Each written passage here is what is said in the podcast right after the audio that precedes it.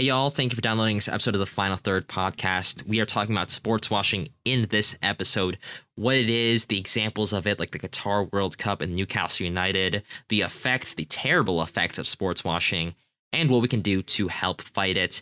Side note here, we did record this episode before Newcastle United got taken over by the Saudi Arabian led consortium. So we have about a 15 minute addendum right near the top of the show to talk in depth about what that means for uh, uh, politics and the human rights violations of Saudi Arabia.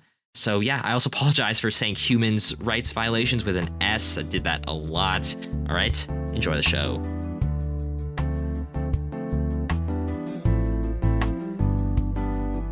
Hello and welcome back to another deep dive episode of The Final Third. My name is Jack Seepersod and I am a fan of Minnesota United, Chelsea Football Club, Atalanta Bergamo Calcio, and the French and US national teams. And I am AJ Sabura. I am a big fan of uh, West Ham United. That went well today. Minnesota United, that's been going well today. And US national team, we'll see how that goes upcoming in October. Jack, it's our deep dive episode.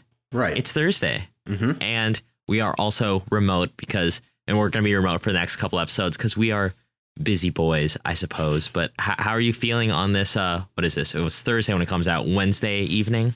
Uh, pretty good, you know. Uh, Chelsea won on penalties against my least favorite team in England, so that's always good. Uh, if we had lost, I would have been very sad. So uh, Yeah. it's it's good that that they won because otherwise, uh, I I might be lying on the floor behind me instead right now while recording this instead of sitting in a chair. So Uh, Jack, we're not talking about Carabao Cup today, even though no, we're not. I, I would love to talk about cup competitions again in the future for a deep dive episode, but we're here to talk about something a little bit more serious, a little bit more loosely tied to soccer and more towards the off the field actions that soccer football has to offer us, and that is sports washing. Sports washing is a, a topic that is you know very hot right now given the the location of next year's World Cup given the current power that a lot of the biggest uh, European clubs have. And so we're going to talk about sports washing, its effects, where it comes from, what we could potentially do with it, do, yeah, deal with it, I suppose. And yeah, we'll, we'll talk just in general about sports washing and soccer. Jack, are you ready for this?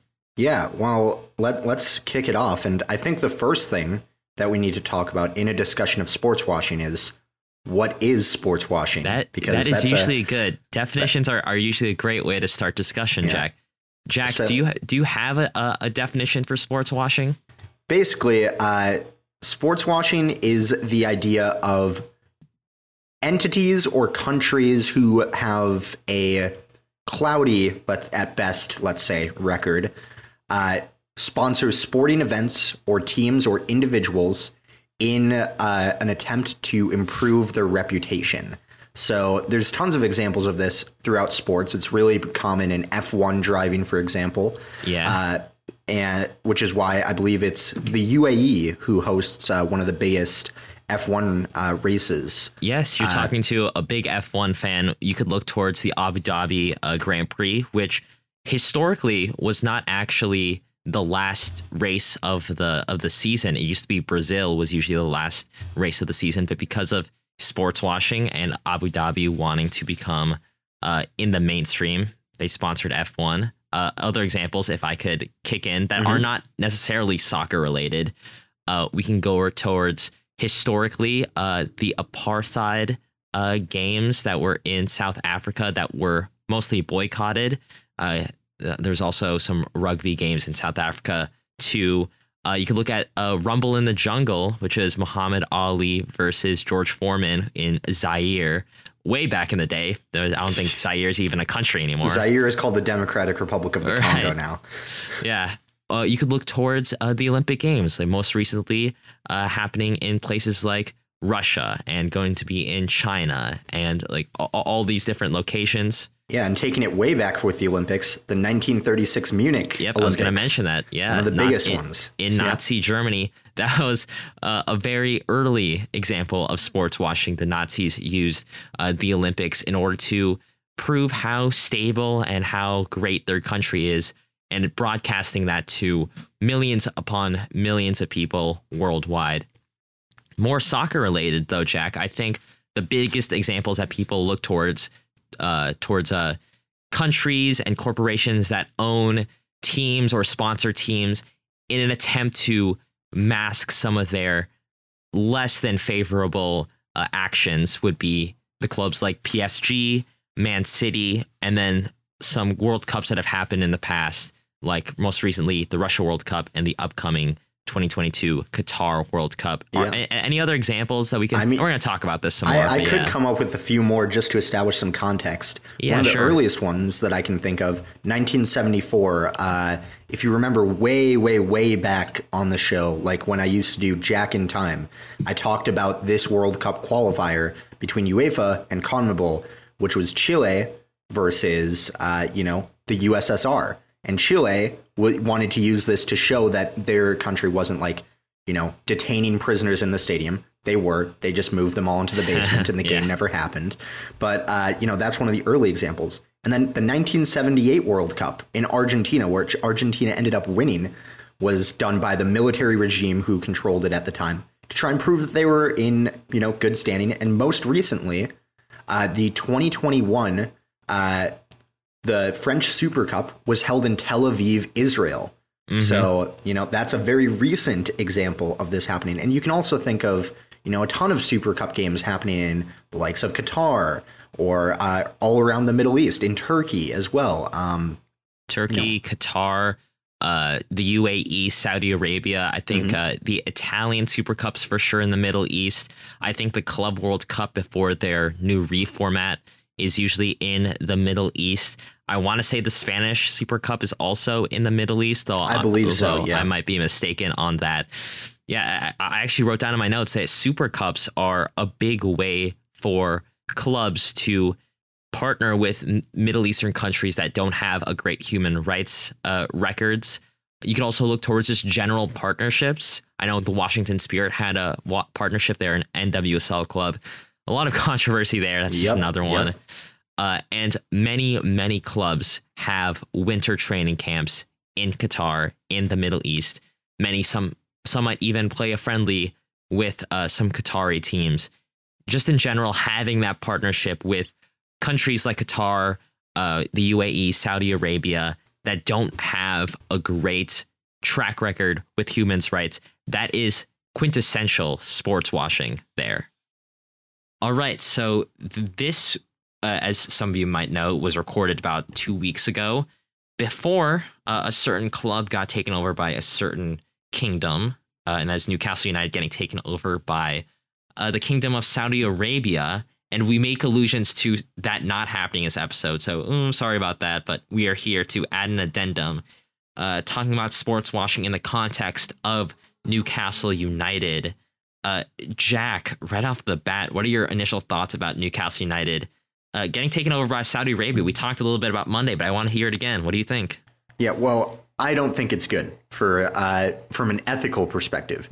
From a sporting perspective, it's probably great because it's going to bring more competition to the Premier League. But the main issue is the political the, the fact that Newcastle United, you know, a historical club with one of the Premier League's best goal scorers, uh, who like they had one of the uh, Premier League's best goal scorers in Alan Shearer. They they're now going to be used as a tool of political propaganda. Yes. And I don't like to see that. Uh, that that that's what they're going to become because any success that they have, it'll be great for Newcastle, sure, but it's also going to directly benefit uh, a a kingdom that has murdered journalists and is does not have a great human rights record and does not have a great record on any social issues really uh, for yes. that matter. So it's i i don't like that uh, personally. I i think it's a huge problem. Mm-hmm. Uh very hot take from you. Just kidding. No it's not. I, yeah. so it's a pretty mild that. take honestly. Yeah. So the news about this takeover uh are well, this has been going on for about 18 months or so. This uh, rumors that the takeover was happening. And just this past week, the 300 pound deal uh, from the Saudi Arabian led consortium has ended Mike Ashley's 14 year ownership of Newcastle United. Uh, the Premier League has received legally binding assurances that the actual Kingdom of Saudi Arabia will not control Newcastle United. As we alluded to on Monday, don't really know if that's true or not, if that's actually going to hold true. People are understandably upset, mostly human rights groups like Amnesty International, and really most people who have uh, morals on a political, geopolitical scale. Uh, the Saudi consortium now owns 80% of the club, and they're talking about investing in infrastructure around Newcastle, like the Royal Victoria Infirmary, which is near St. James's Park. Uh, and this is one of the points I want to talk about because we are we are later in the episode going to talk about how clubs like Manchester City invest in local cities.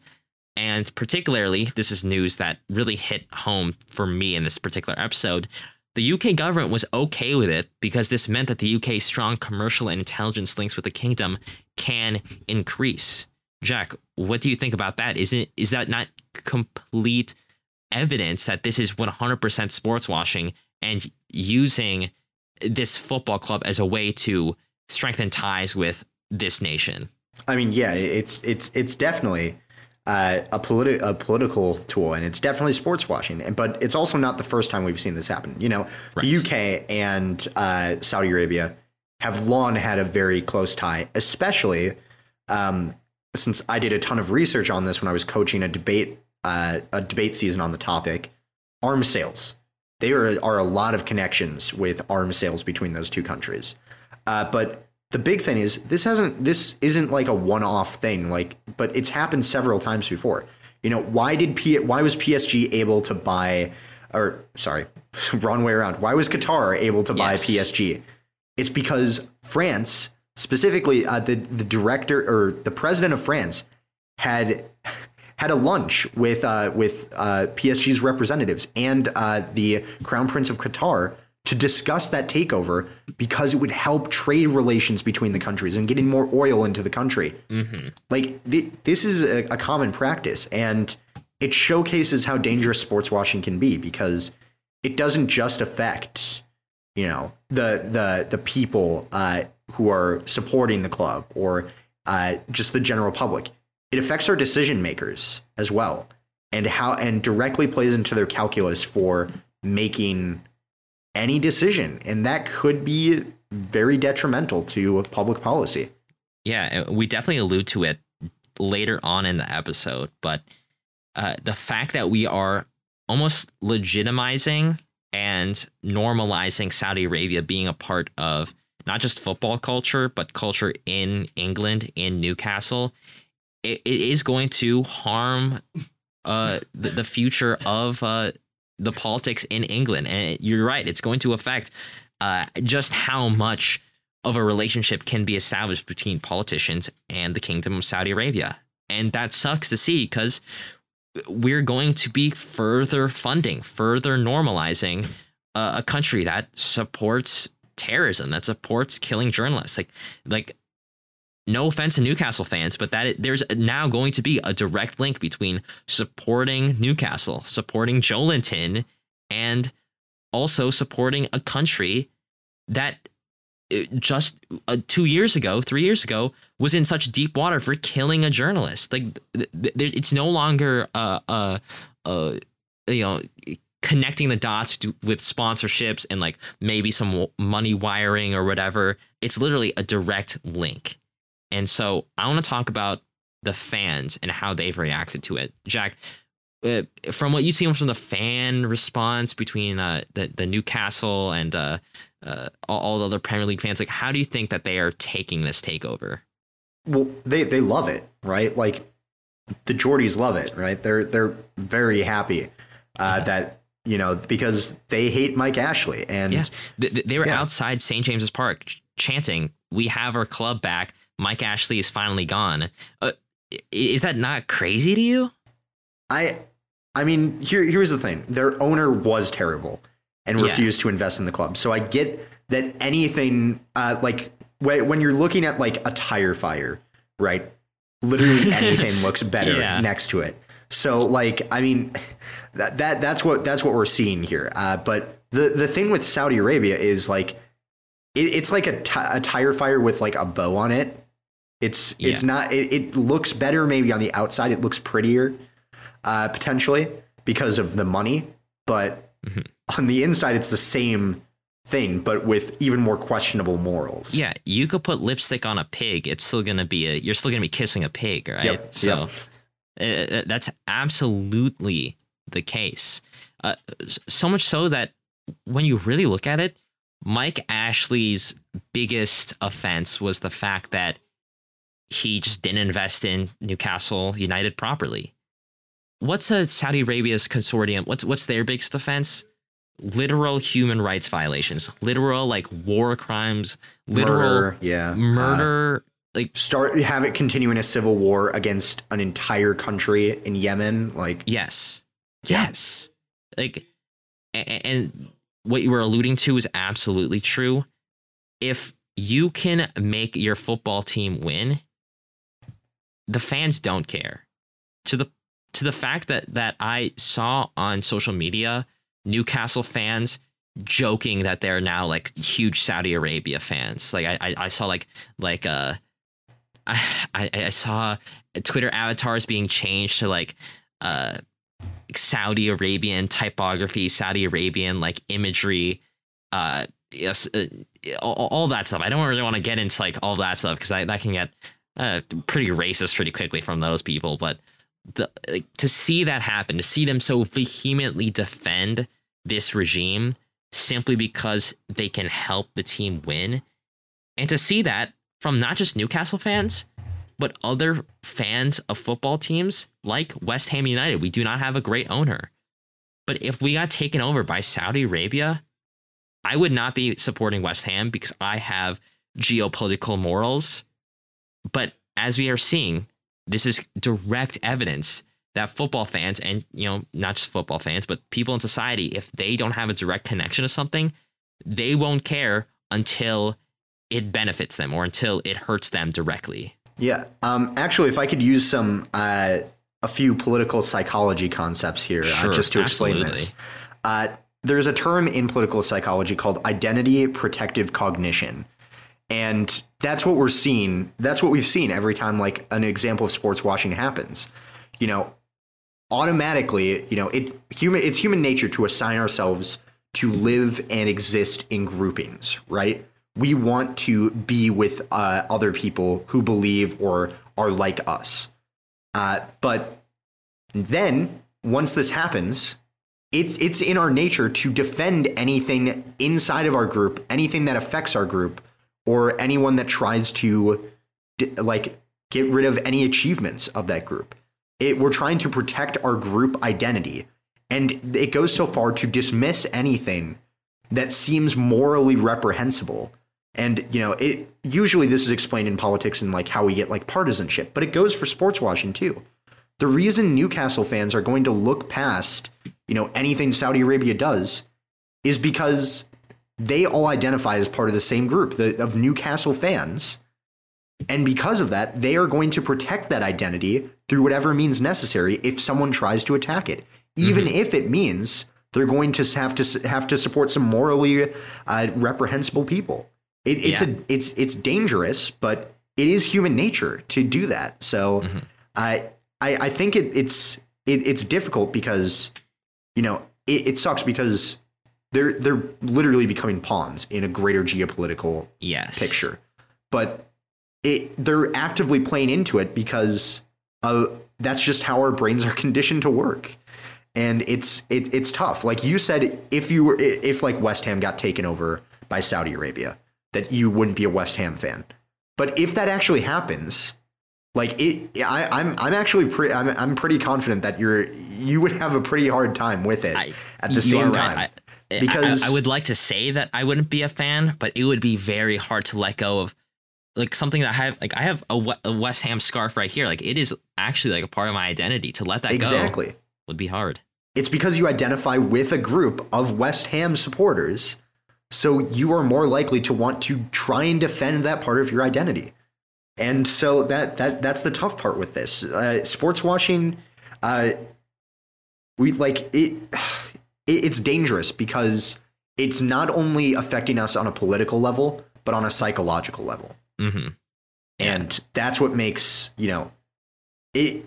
We we could we could talk about we could literally substitute substitute out Newcastle and Saudi Arabia for Qatar and PSG or UAE and Manchester Yes. City, and it would be the same discussion we're having. But each time it gets amplified because people learn, countries learn on how to make it even more effective, and that's what makes it even more dangerous. Yes, absolutely. We're we're seeing the whataboutism happen where Newcastle fans are like, well, what about this bad owner and this bad club? Our ours aren't that good, and that just further legitimizes Saudi Arabia in England. And we already talked about the outcomes and the effects, the impacts that it brings. You are increasing human rights violations. So let's talk some more about those human rights violations. In the rest of the episode that we already pre-recorded, we talk about Manchester City, Qatar, the World Cup uh, PSG, the effects that sports washing brings, the history of sports washing, and what we can do to better understand and fight sports washing as a whole. So let's cut back to the old, not old episode, the episode that we recorded uh, two weeks ago. Exactly. Uh, it's that that's the main purpose of sports washing. You know, these countries they want to be big players because they have, to be honest, some of the largest economies in the world uh, because of what they export. Hint, hint, oil, uh, and uh, you know they want to be seen as legitimate countries in the eyes of mostly Western countries. Yeah, So that that's the, that's the whole drive behind this kind of thing. But you know that that's that's what they're trying to do.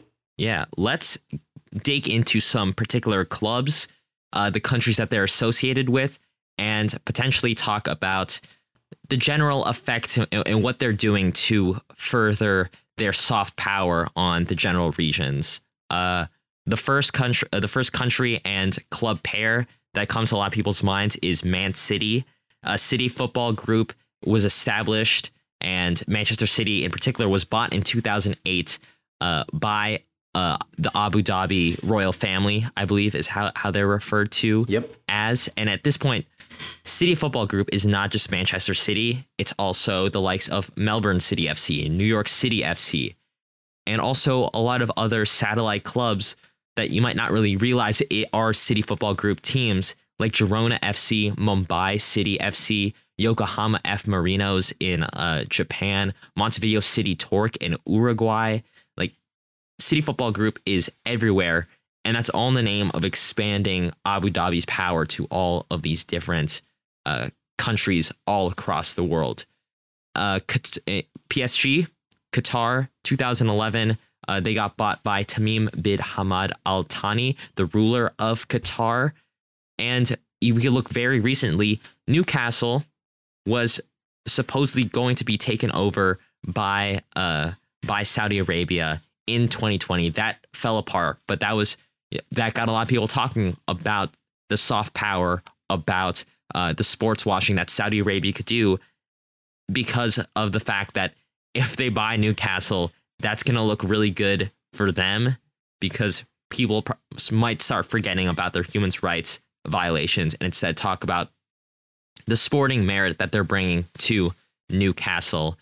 Uh, and uh, going back to Man City, like, and PSG in general, I suppose, we could really look towards how much money they're putting into these clubs. Sheikh Mansour, uh, who owns Man City, spent 210 million buying Manchester City in 2008 and that's not just including the millions and millions of pounds of dollars that uh, the Qatari and the UAE Foundation has put into these clubs. Like it is crazy. Yeah, uh, the UAE specifically on Man City has put in 1.4 billion in Wow. transfers, uh, Yeah. in just transfers. That is uh, over the past that would be 13 years, and I believe Qatar has put in about just over a billion as well, uh, because you know they've had some big signings with PSG.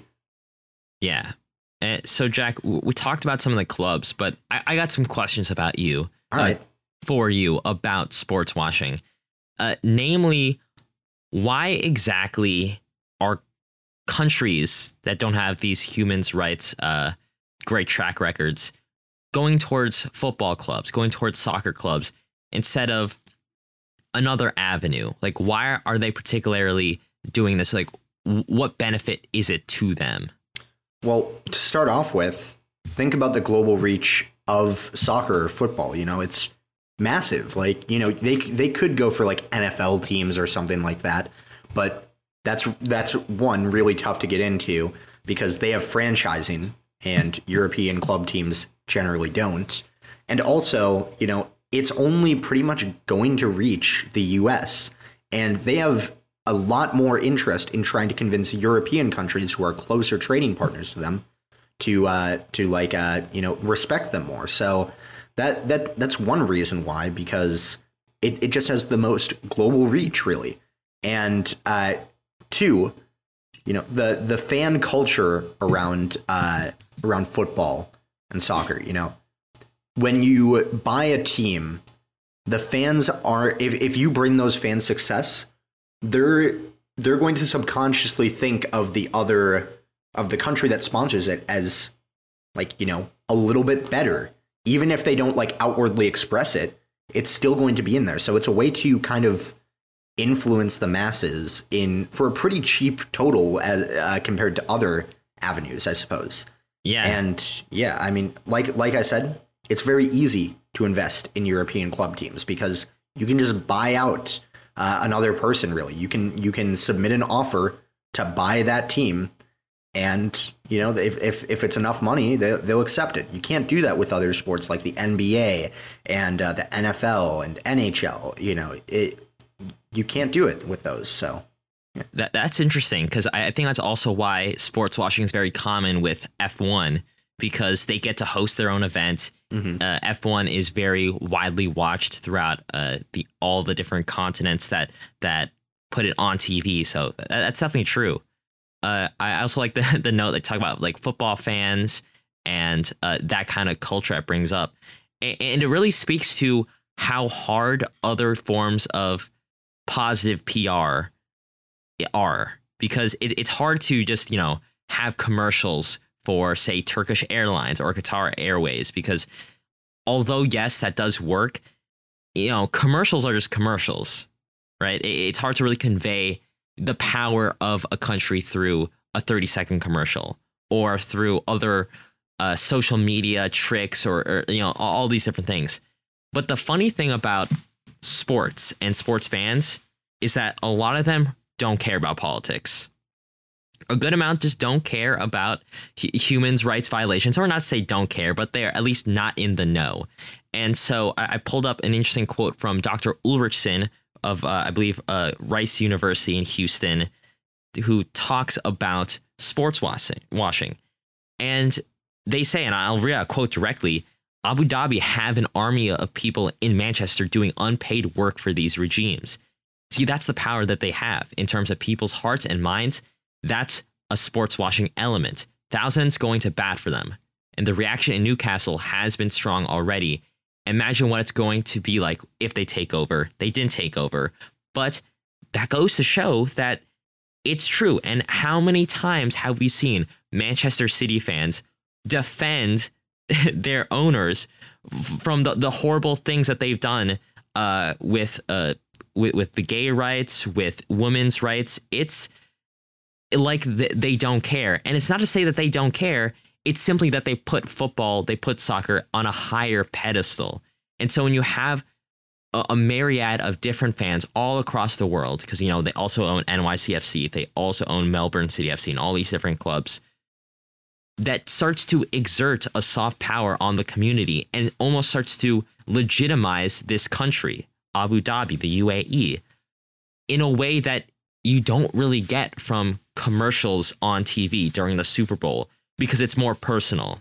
It really is like they have an army of PR agents all across the world because the fact that they the owners that that these uh, fans have are bringing their club success. And to them politics doesn't matter. It's about the success of that club. So they'll say they'll say anything at that point Jack, yeah, what do you think about it, that? I, I agree that that's exactly what happens. Like, you know, I I I'm a Chelsea fan, and I'll oh, admit Roman Abramovich isn't the most, you know, clean owner in the Premier League. We'll we'll say that to put it lightly. Yeah, because he, he, there were there was reports that he bought Chelsea through the uh, guidance, I would say, of Vladimir Putin to Mm-hmm. Uh, extend Russia's power and Russia's influence into uh, England to the point where I think that he actually got barred from entry uh, to Yes, the UK I, I at believe that's. point. I think that's true, but also, I I could be wrong on this, but I think there was a case investigating that that has since been dropped or res- resolved or something like that. But I, I would assume because the last time I heard there wasn't anything about it. Uh, yeah, Uh, Yeah. I, I, I guess this particular part we're not too knowledgeable on, but continue yeah, about Chelsea. but like he he's not the best owner in the world. Like he gets a lot. He he made his wealth through oil and selling his oil company after the Soviet Union broke down. So kind of shady means of getting getting wealth, but Yeah, that wealth directly contributes to success for Chelsea. So it's hard for me to say like, you know, oh, I I would want Roman Abramovich out of the club because you know. Uh, I, I I don't like uh, you know how much uh, how he got his money and all that because it directly affects the performance of the club, and so that that's that's a that's a bit of a tough spot. And uh, I I don't know what West Ham's owners do really. Uh, so Uh, it, it's shady in other ways. Let's just say it has a lot to do with adult content. Ah, okay. So, Yes. but you you you you don't care about that as long as they're like delivering decent seasons, like last season, getting into the Europa League, right? Like it doesn't matter. Yeah, and that, that- that's very true. I, I- think a lot of people's gripes with owners comes down to how much money are they putting into my club. Right. If if Qatar was not putting enough money into PSG, I feel like you'll hear a lot more fans complain about that than they would about Qatar's human rights violations with the 2022 World Cup and what else they have done. So Right. I, I think that's that, that's the the big holdup when it comes to fans standing up to their clubs being used as vessels for these countries. Yeah, and I mean, going off of that, I have. It's not a quantitative note, but it would be interesting to to study. I think, but when it looked like City weren't spending a ton in the summer, right? Because they uh-huh. got Grealish pretty late in the window. I I saw. I I feel like I saw a lot more City fans criticizing the UAE. Right.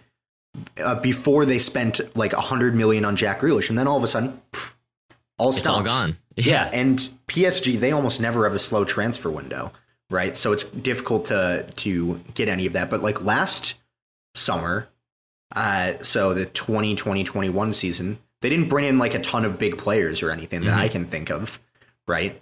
So uh, I, I saw quite a few more PSG fans being a little bit more critical. But as they made it further and further into the Champions League, and then as that went away and the league title went away, then I saw more criticism of it. I Yeah. feel like so it, it it kind of shows that connection between it. I again not like a quantitative thing, but just an observational thing.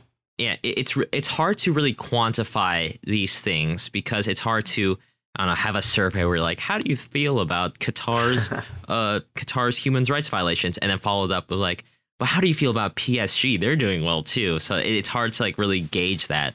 But at the end of the day like these teams buying success through uh, their wealthy uh, owners it all comes down to legitimization right? The more that we see Qatar and Abu Dhabi in a positive light, because like you see, oh, they're winning, or oh, they're leading this team to success, the less you really think about them as a, a rights uh, desert, you know? And it, it's really hard to look past that when it's everywhere. Think about, uh, just think about the Emirates with Arsenal. You know, that th- that is not named for n- no particular reason. It's for the United Arab Emirates, right? Right. And the, the fact that it's called that and it's such, you know, in, in that part of London, such a normal thing, even if it's subconscious, it normalizes the UAE. It normalizes, uh, say, the, the Etihad uh, with which Manchester City. It normalizes all of these different countries as being a part of just the, the the normal life of Manchester, the normal life of everybody.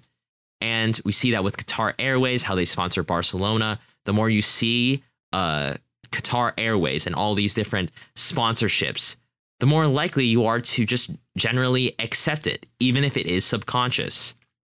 And, you know, going even beyond that, we have a lot of these owners like Sheikh Mansour buying countless property in places like Manchester. I think uh, I don't necessarily have the numbers with me, but Sheikh Mansour put in a lot of money to uh, basically buy out a lot of Manchester City, Manchester property in order to extend even more power over uh, the region. Actually, just pulled it up. Uh, a one billion pound pledge made in 2014 to build 6,000 houses, and he's able to do that because he owns Manchester City, and that again is a gateway towards more power in that region, towards legit legitimization of uh, the power that these countries have. And I, I think that's the biggest takeaway with uh, club ownership. Jack, do you have do you have anything to say about this uh, sports washing with the clubs?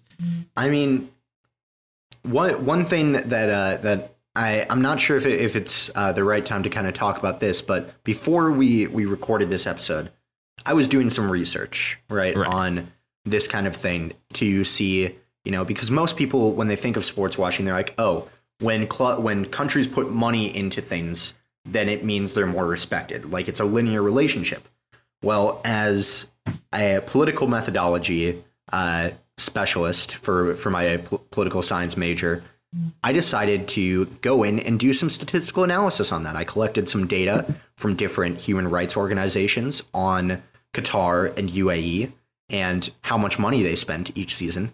And I found that for every million dollars spent, their human rights rating or ranking within the world went down by Hmm. 0.03 in it. So for every, you know, about 33 uh, million they spend, Mhm. uh, eh. they end up going down a ranking. And, and can you explain that ranking scoring system for people who might not be familiar with it? Yeah, so this is uh, I used um, the Human Freedom Index as one of them, which basically classifies different categories like freedom of press and like freedom of to practice religion, women's rights, uh, LGBTQ rights, all of those kinds of things, uh, and tries to distill them into scores of either like one out of ten for each of those categories, getting a points total and then comparing it against all of the other countries. So Qatar most recently ranked at 124 and UAE ranked at 122. But before they bought those clubs, they ranked at like 105 and 106, Hmm. which which is more free. And I All have right. a bit of a theory about this that, And that- what is that? So those organizations are a lot more a lot less influenced by public opinion on these things, right? Because they're using numerical scores to do this. But the real power of sports washing isn't in that because you know, they're they're printing out these scores and saying, "Hey, they're getting less and less free." The problem with sports washing then becomes when they try and bring attention to other organizations, they don't care. Like other governments, they don't care because trade relations with those countries went up as they spent more money on these te- uh, on these teams, especially France and the UK. I wonder what the correlation is between those two countries spiking up in trade relations. Wow, But- that's that's really interesting. Yeah. so I, I the the main thing isn't that you know it makes them be perceived as more free by everyone. The fact is that it it gets it so ingrained with other countries and in the mindsets of the people in those countries that they no longer feel any political consequence to dealing with them and giving them further legitimization. So it's almost like a game of chess, really. It's not just about public opinion. It's about securing like lucrative government trade deals uh, to to other countries and stuff like that. And uh, that that's exactly what they're succeeding in because we see this with the World Cup in 2022. You know, trying to uh, you know other organizations saying, hey, maybe you shouldn't give uh, the World Cup to a country that's using slave labor to build stadiums. And they have a point because that is terrible.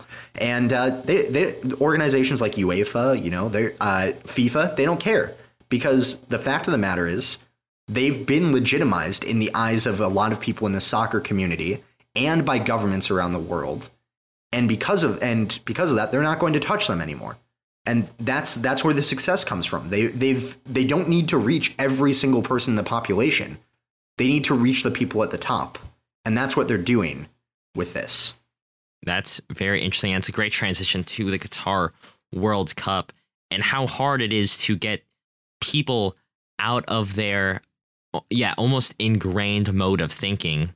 Because once you become so prevalent within a community, people start to accept that, oh, yeah, like Saudi Arabia is partnered with us and that's just the way it is instead of uh, thinking, well, that's crazy that they are. And I think that's uh, this is a c- complete uh, speculation, but I, I might I, I have an idea on why China is seen in a different light compared to say Qatar or Saudi Arabia here in the United States or elsewhere. And it's because China does not own as many teams or is not as prevalent in a lot of people's minds as say Saudi Arabia, the UAE, or the uh, Qatar. That's just a, a, very general theory. But I do want to talk about, of course, the Qatar World Cup. That's kind of uh, how a lot of people started thinking about sports washing in the past 10 years, how it's really like accelerated the discussion about sports washing. And so, obviously, it's important for us to talk about it, seeing as it is next year. World Cup qualifying is happening, and talks of boycotts are still ongoing. Amnesty International and other human rights groups have called for the relocation for the longest time since it's been awarded to Qatar very controversially in the past decade, or more notably now, the boycotting of the World Cup. Now, why exactly would they want to boycott the World Cup? Well, migrant workers were found to be living in very unsuitable conditions and were withheld from their wages. And these are thousands, if not hundreds of thousands, if not millions of migrant workers in the past uh, decade building infrastructure for the Qatar World Cup. Because as many people know, Qatar did not have pretty much any of the infrastructure when they got uh, awarded the World Cup bid. So they had to build everything from the ground up. That's hotels, that's roads, that's the stadiums themselves. And despite the promise of labor reforms, Many watchdog groups have concluded that the daily lives of Qatar's migrant workers had not improved.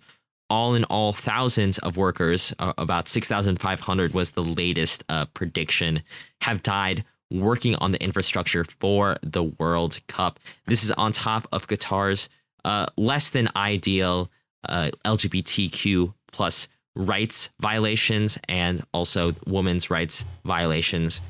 All in all, not exactly the greatest place to have one of the most diverse, most celebrated events of all time. There's also the note that they had to move uh, the World Cup from the from summer to December, and all of the other controversies going on with the Qatar World Cup. Uh, Jack, do you have any uh, uh, inklings on the boycott movement right now? Do you, do you think that's picking up steam f- f- from your general view? I, it's it's tough to say because you know the the thing is with sports washing now, the fact that it's gotten to the point where it's gotten one of these countries a World Cup makes it really difficult for any country to be like, yeah, you know what, I'm going to I'm not going to participate in sports because of the values of the country. Because, you know, it, it they all want a chance at success.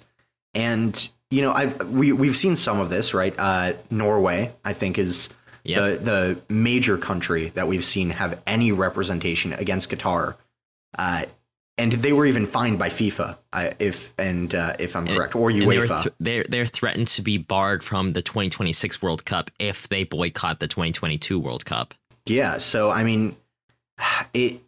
I feel like it's it it could pick up steam in a different world, but the world we're living in it there's so the the fact that sports washing has ingrained itself so much into the minds of top officials at FIFA and UEFA and by sports washing I mean mostly money and ad money specifically from like the teams that they sponsor. And uh, but that that's a bit of a tangent on there. No still they they they're they're it's so ingrained in their heads there yeah. that uh, no country is going to want to take the risk that because the backlash would be too huge and you know, these countries, especially like uh, you know, countries like Norway with young upcoming talent and Odegaard in Haaland, right? That they're not going to want to risk like doing that to to those players and especially when they feel like they have a chance of qualifying to a World Cup, and especially bigger countries with, let's face it, more power uh, in soccer and in Europe.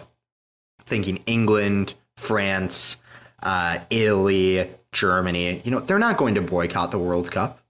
They they, they won't do it because they uh, they know that they want to be there regardless, and also sports washing has reached the, the heads of, of those teams anyway. So, uh, and the heads of those countries. So they're they're not going to they're not going to flex on it, and that's the sad reality we we kind of live in with it. Yeah, once you begin to pay off those top officials, it becomes a lot harder to fight sports washing.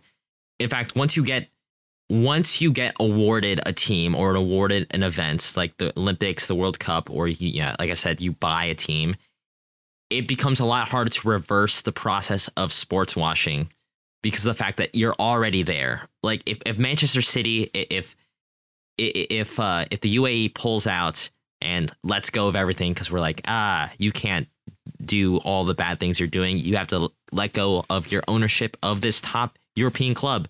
The damage is already done. The, the fact of the matter is the damage is already done. With the Qatar World Cup, there's so much that had to go right in order for uh, FIFA to pull out of uh, Qatar. And so once you know the ball gets rolling, it's hard to stop it. And that's what makes sports washing so dangerous. Even when a lot of the people who uh, might be watching or are consumers of the said product don't really want this to happen. In fact, uh, there's a study in uh, Germany that found that 65% of German football fans are okay with a boycott. And we see this not just in Germany, but we see this in other such places that a lot of you know fans want a boycott, at least for these bigger teams. Uh, because obviously, if you ask a general person what they think about humans' rights, they're gonna say, "Yeah, it, it's pretty good." So we're seeing a movement towards people uh, backing away from supporting their team at a World Cup, but it's not cut and dry because uh, we had a, a very uh, a short poll uh, on our own Twitter account that asked U.S. men's national team fans if they would support uh, a U.S. men's national team boycott on the 2022 World Cup. As many people know, we did that 2018. Uh, not really, we just failed to qualify. but the majority of people said no. In fact, only 33% of people said yes, they would support a boycott. Uh, uh the other uh, 66% said they were either unsure or straight up no, they would not support a boycott. And so obviously it's not cut and dry because you have German fans who have seen their team win a World Cup. What's another World Cup uh, that they don't win? But then you have these smaller teams, and I, feel like this is where it gets really hairy with you know trying to have uh, countrywide boycotts.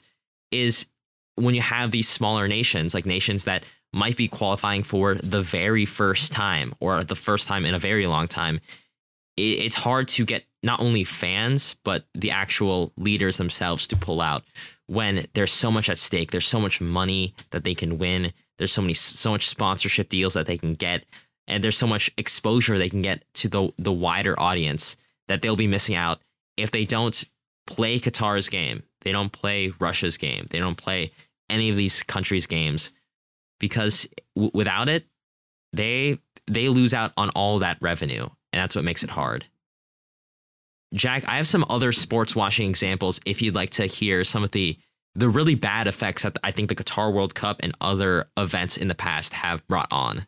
Yeah, let's go for it. Let's go for it. So it's not just soft power, right? It's it's not just it's not just these these countries and these teams legitimizing themselves and uh, showing their power because we we see that with uh with the likes of Nazi Germany way back in the day, like really showing oh, we're a stable country. Everyone likes to live here. Look at all of our great infrastructure. Look at our great sites. It's not just that, even though it's going to be a major part of, say, the 2022 World Cup in Qatar. It's also about just straight up distracting people from some heinous events that might actually be ongoing. And so we have stories from uh, the Winter Olympics in Sochi where Russia invaded Ukraine during the last week of the Winter Olympics and commenced its illegal annexation of Crimea, which you know it still obviously occupies Right, right. and controls. Uh, on the opening day of the World Cup, and I'm reading this uh, from an article, the government unexpectedly announced unpopular pension reform legislation to raise the retirement age of eight year for by eight years for women and five years for men. But guess what's on the news, Jack? Do you think that they were talking about uh, the retirement being extended eight years? No, they were talking about Russia beating Saudi Arabia in the opening game of the World Cup. Exactly, exactly. By controlling the news waves, by just jamming the news with all these different stories about the the the event that you're hosting, it takes away attention from some of these uh, human right abuses that might be occurring. And so, are we going to see that with Qatar? Are they going to use that opportunity to pass something or just take some heat off them? Them, of course, of course, we're going to see that because we've seen that before. We could even look at the Beijing Olympics. Uh, and if China hosts another World Cup, or not another World Cup, they're going to host the Olympics. But if they are, as they are rumored to be doing, putting in a, a, bid to host the 2030 or the 2034 World Cup, we're going to see, like in 2008, such crazy sports washing for a country that uh, is now getting known for not being the greatest place for humans' rights. And, you know, we, we see that because they have decorated their country in order to be uh, this very glamorous place. And you can see you can see this in China and Russia and Qatar. Uh, Qatar and China before they paint themselves as a, a- very attractive country, a very stable country. Uh, China used that used that that 2008 World Cup as a way to broadcast to millions of people their power and stability. And that's the, one of the major takeaways that we see from uh, these events being hosted by such not exactly great countries. Jack, do you have anything to uh, add on to that?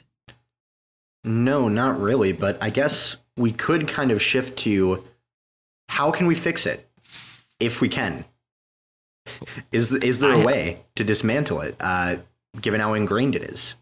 Well, I I have. Uh, I'm gonna. I'm gonna actually answer your question with a question. okay. First of all, uh, and, and that question is: Are we as fans? Because when when we're talking about dismantling this, I think it all starts with most people's strategies start with the fans. But are we complicit as soccer viewers in aiding and abetting sports washing because we are talking or going to be watching the 2022 World Cup? We are talking and referring to Man City and we're mentioning their stadium name and we're talking about them, we're giving them airtime. Are we complicit in this act? I mean, it's kind. of, It's. I guess in a way, yes, because you are giving them money by watching them, by buying kits, by uh, you know, by supporting the team. So, in a way, yes, and also, wh- whether you like it or not, you're giving them a piece of your mind, basically, uh, or that that that's a different expression. You're you're letting you're uh, you're kind of letting them get into your head about about these things that and kind of almost brainwash you into into thinking these things. Although they can't legitimately control you, they they can subconsciously do so. So I guess yes, uh, sort of is my. Follow up question to that, right? It's, it's one thing to be a fan of, let's say, Man City or PSG. Uh, I actually met a Man City fan uh, yesterday, and it was funny because you know we're, we're talking about this, and I, I really wanted to ask him like, "Do you know uh, what's going on there?" Because because you're, you're right, you know, once you once they're in your mind, and if you don't really care, don't really know, it, it gets it's hard to let that go. But it's one thing for you know like that person to be a fan of Manchester City, and another to just be a casual soccer fan that's say watching the 2022 World Cup. This is a big you know topic of discussion in terms of fighting sports washing. Is it morally right to watch the 2022 World Cup given how unprecedented the human right violations are in Qatar? Jack, what do you think about it? It's a, it's a tough question because obviously we've been talking about this for the past what 10 years at this point. Yeah, it, it's really tough because, you know, you can think about past events. Almost like a lot of World Cups have had a lot of problems behind it. Russia, tons of problems behind it, still record viewership. Uh, and, you know, going back Argentina 1978, still got viewership, airtime, all that kind of stuff. I, I guess like it, it's probably not great morally to give them that, that airtime, but I guess it also goes into what kind of lens you're viewing it through. Are you viewing it the World Cup with an intent to uh, like specifically celebrate the country and like and like are you going to be like oh wow this is a really cool stadium or like this is a great atmosphere or are you more watching it for the game itself because if you're just watching it for the game then it's not terrible i guess but if you're watching it with and uh, you're uh, you're in the mindset of thinking like oh i can't wait to see like all of the all of the like stadiums and the atmosphere all that. That's problematic. That's when it gets to be more problematic, I guess. D- I understand that, but also at the same time, viewership is viewership, right? Yeah, true. Y- y- your eyes are going to that to, to that screen, and it's getting counted for sponsorship money. That, that's why it's tough because that that's why it's tough. Are, Jack, are you going to be watching the, the 2022 World Cup?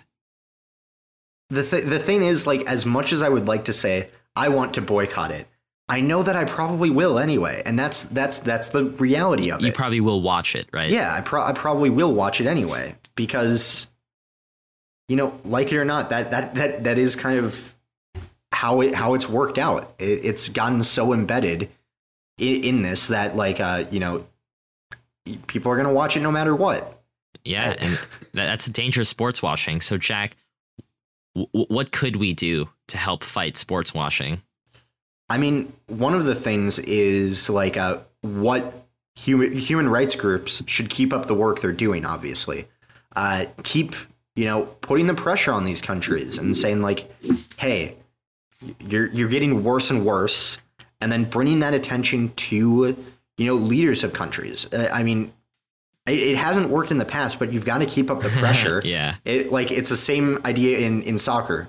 Sure, pressing uh, pressing uh, the opposition doesn't always work, but every once in a while you're sco- you'll get a turnover and you'll be able to score a goal. So you know you've got to keep up the pressure on these countries through independent organizations and stuff like that. And also, uh, I mean, as fans, we can be cognizant of some of these things. Instead of just like you know blindly supporting some things or like uh or you know all of that kind of stuff.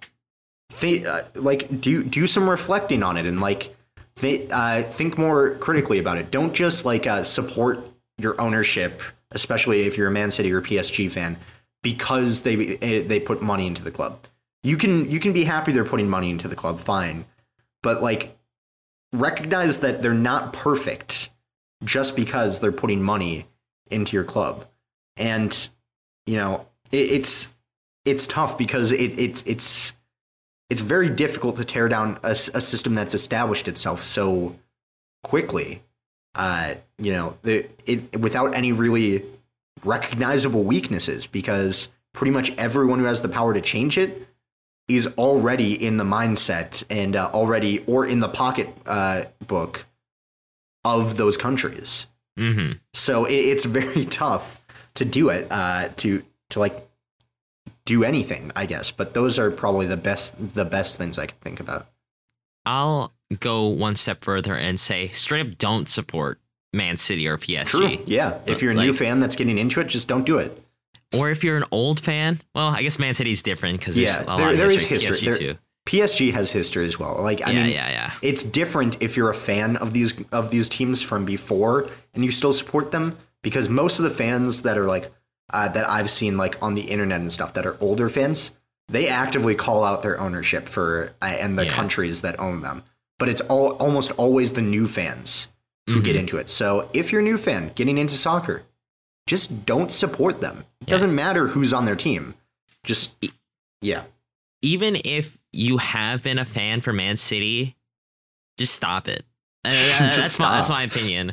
Uh, don't buy anything related to the Qatar World Cup. I know it's hard to like really delineate and draw the line there, but you know, just just something to avoid. I I I think it's one thing to be cognizant of something and one thing to actively refrain yeah. from aiding and abetting. All right, Jack. That is it for this episode. Where can people find us on social media? They can find us at Final Third Show on Twitter.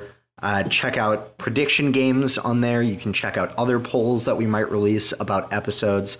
You can look for different uh, reactions to matches or uh, other takes or and opinions on news in the soccer world. So just give us a follow on there. You know, hit the notification bell if you want to uh, be informed of the latest tweets.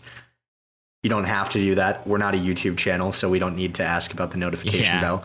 So there I'll you go. Just yeah, I mean, we will ask for it anyway, maybe, but we don't need it. But do it anyway. Yeah. Yeah, I mean, I could say the same thing for uh, Spotify, Apple Podcasts, whatever podcasting platform you listen to us on. Give us a rating there. We read out any five star reviews. Uh, but also, you can also follow us there, uh, and you can also put on the notification bell for that one as well. I know on Spotify, I get notifications for my favorite podcast. So, like Jack was saying, do that too. Uh, tell your friend about the show. Tell your dad about the show. I'm sure he would love to hear about sports washing. I don't know. I don't know if that's really the case. I'm sure he'd love to learn about it. Uh, that might be something that he's more interested in. We'll see you guys this uh, upcoming Monday for our news and predictions episode. All right. Uh, yeah. So we'll see you uh, same time, same place for that next week. And yeah, thank you for listening. See ya. Bye for now.